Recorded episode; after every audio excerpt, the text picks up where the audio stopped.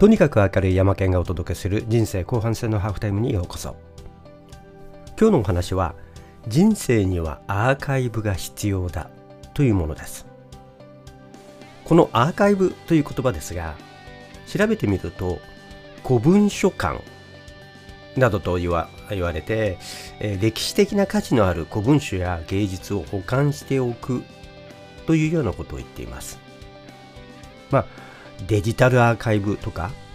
あの NHK でもアーカイブスというのがあって、なんか川口かどこかに、えー、あるようですけれども、歴史的なあいろんなそういう作品とかを保管して、えー、博物館のようにしているみたいですね。面白いことに昔のテレビ番組とかまあテープに取っておいたらしいですけれどもほとんど残ってないそうですね、えー、でそういうのを考えてみるともうあの失われてしまって、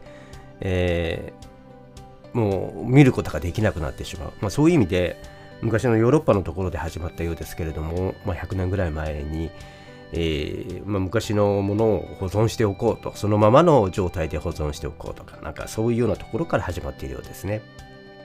キュレーターっていう言葉がキュレーションという言葉が、えー、博物館にどういったものを展示するかというのを選ぶ人から来ているということですけれどもアーキビストという言葉があってこれアーカイブ何をアーカイブするのかというのを考えて、えー、そいるような人たちえー、をアーカイブストというようですね。面白いですけれども、このアーカイブですが、よく似た言葉にバックアップというのがあります。アーカイブとバックアップはどう違うのかというと、アーカイブが、まあ、歴史的なものを保存しておく、後から取り出して、えー、まあ、研究したりとかできるようにする。という意味なのに対して、バックアップというのは、究極のところは今現在の状態を、まあ、データが失われてしまったりとか、まあ、OS が使えなくなったりとかといった時に現在の状況を復旧する。というようなことですね。ですので、えー、この現在の状況を復旧できるようなそのまま全てのものを、まあ、多くの場合には圧縮して、えー、取り出せるようにしておくと。ですので今現在のものっていうのをコピーをどんどんと作っていく必要があるんですね。例えば Apple のタイムマシンというのがバックアップのシステムなんですけれどもこのタイムマシンというやつ、えー、外付けのハードディスクなんかに私の Apple の Mac もバックアップ取っているんですけれどももう目いっぱい、えー、バックアップを取るたびにあの追加していくんですね。そうするとあのハードディスクがいっぱいになるまで、えー、もうバックアップ取り続けます。新しいバックアップを取り続けますと。下手するとあの選択すると1時間ごとにバックアップとか取りますんで そうするともう大変です。すぐにもういっぱいになってしまうわけですね。そうするとどうするかというと古いものから消していきますと いうことになります。でこれに対してアーカイブというのは使用頻度が低いものを取り出しやすいようにして別の場所に移すということですので基本え二重のものは作らないですので一度保管してあるというものであればあの二重のものを作らないでももう消してしまっていいわけですね。逆に言うといくつも同じものがあったら困りますので取り出しづらいですので、えー、もう削除するということ取り除くっていう作業が必要になってくるんですけれどもでも一旦これっていうものがどこにある？で取り出しやすいようにしてあるということは逆に言うととても便利なものということができます。ですので取り出しやすいようにいつどこで作ったかとか一定ようなこと特に歴史的なアーカイブというものを考えるときには単に整理するということではないらしいんですね。あのこの会社で企業の中でこのアーカイブを作ろうとしたアーカイブを職業とする人という人があ書いているブログなどを見ますと、えー、梅沢忠夫氏があ知的生産の技術のところで言っていた単位というベースで整理していくといいというようなことを言っていたらしいんですがああるいはあ図書館の10分類法っていうんですか？あの整理の方法とかでやってもどうしてもうまくいかないらしいんですね。やっぱりそのアーカイブというのは歴史的な価値があるのでその歴史的なものはそのまま残す残せない場合にはどこを修復したかとか例えばあのもうボロボロになった古文書とかっていうのはそのままではもうあのもうなくなってしまいますのでね。あのどんどんと古くなってボロボロになってしまいますのでなんとかこうまああれですよね。あの日本史日本の紙で、えー、が一番いいというそうですけれどもなんとか復旧するようなあ作業するわけですよね。でその時に何をどこをどう直したのかいつ直したのかという記録を残さなければいけない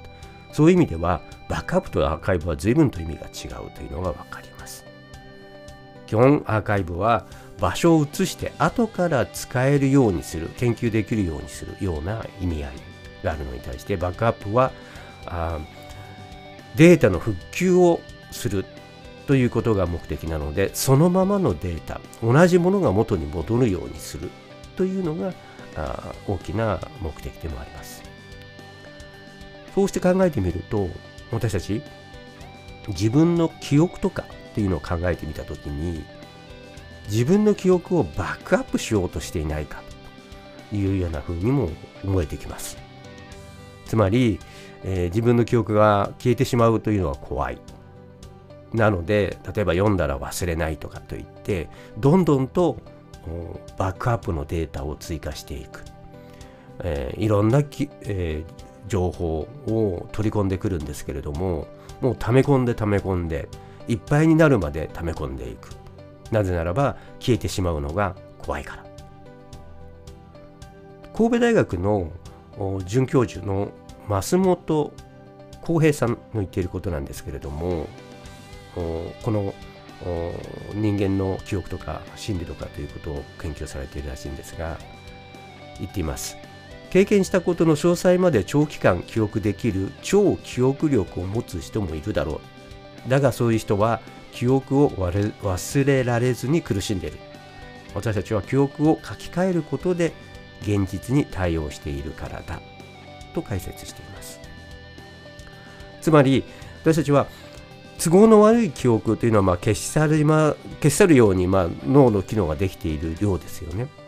で、えー、あまり使わない記憶というのはもう忘れてしまうというのはある意味そういうことで今自分が取り組まなければいけない必要な量だけの記憶というものだけを取り出しやすい目の前に置いておいて後のものというのは一旦は取り除いてどこかにしまっておく押し入れの中にしまうようにし,、えー、してしまうわけですね。というまあそういう機能をもともと持っているわけです。だとすれば過去の記憶をアーカイブ化して必要であればそうですね必要なものだけを整理して、えー、どこかに置いておいて取り出せるようにしておけばいいというような考え方もできます。だとすれば自分の経験や知識を整理して後から有用な知識をいつでも取り出せるようにする、まあ、こういったようなものを別の言葉で言うとナレッジベースという言い方をするんですがそういったものも今はもうデジタル化で随分といろんなものが知識はデジタルで私たち取り込んできますけれどもだとすればそのデジタルの知識をどこかに後から取り出せるようなものにえー、外部的な記憶装置、まあ、外部ノートでも言いましょうかそういったようなところに一旦はあ取り出して、えー、そこに、えー、退避させておく、えー、というようなことも一つ考えているべき考えるべき時期に来ているのかもしれません。はい、そんなところで今日のお話は人生にはアーカイブが必要だというお話でした。